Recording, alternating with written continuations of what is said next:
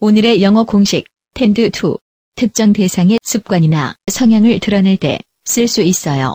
미국인들은 이 표현을 어떻게 활용할까요?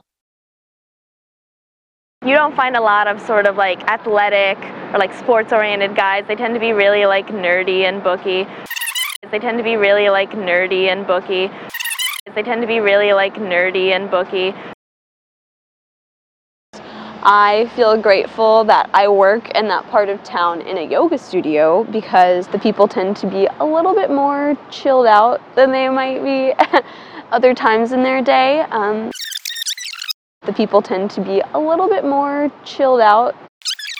The people tend to be a little bit more chilled out I'm a pre med and neuroscience major, so because there are a lot of other people interested in the same things I am, the classes tend to be larger. But that's not to say that you can't engage in projects outside of class.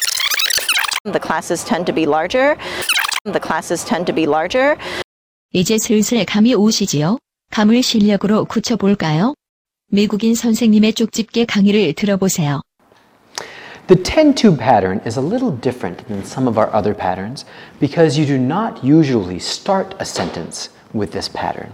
Instead, you will usually begin the sentence with your subject and then use tend to whenever you want to say that something usually happens to that subject. 그럼 다시 한번 미국인들의 인터뷰를 들어볼까요?